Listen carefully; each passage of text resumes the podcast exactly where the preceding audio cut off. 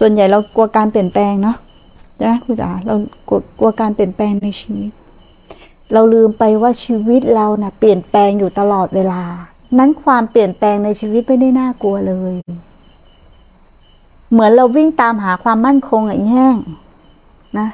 เราจะหาความมั่นคงให้ชีวิต แต่ชีวิตเราไม่เคยมีความมั่นคงเลย และเราจะไปกลัวอะไรกับความไม่มั่นคง ถูกไหมอะ ถ้าเราเห็นสัจธรรมอย่างนี้นะ ทุกขณะของความเป็นชีวิตไม่มีอะไรมั่นคงเลย แต่เรากำลังวิ่งหาสิ่งที่มั่นคงมารองรับว่าชีวิตฉันต้องดีอย่างนี้ ชีวิตต้องต้องมีความสุขอย่างนี้ ชีวิตฉันต้องแน่นอนอย่างนี้ เรากำลังเหมือนคนวิปลาสหาในสิ่งที่มันไม่มี หาในสิ่งที่มันไม่ใช่ หาในสิ่งที่มันไม่ยั่งยืน แต่เราจะบอกว่ามันยั่งยืน เราโง่อย่างนี้มาไม่รู้กี่ภพกี่ชาติถูกไหม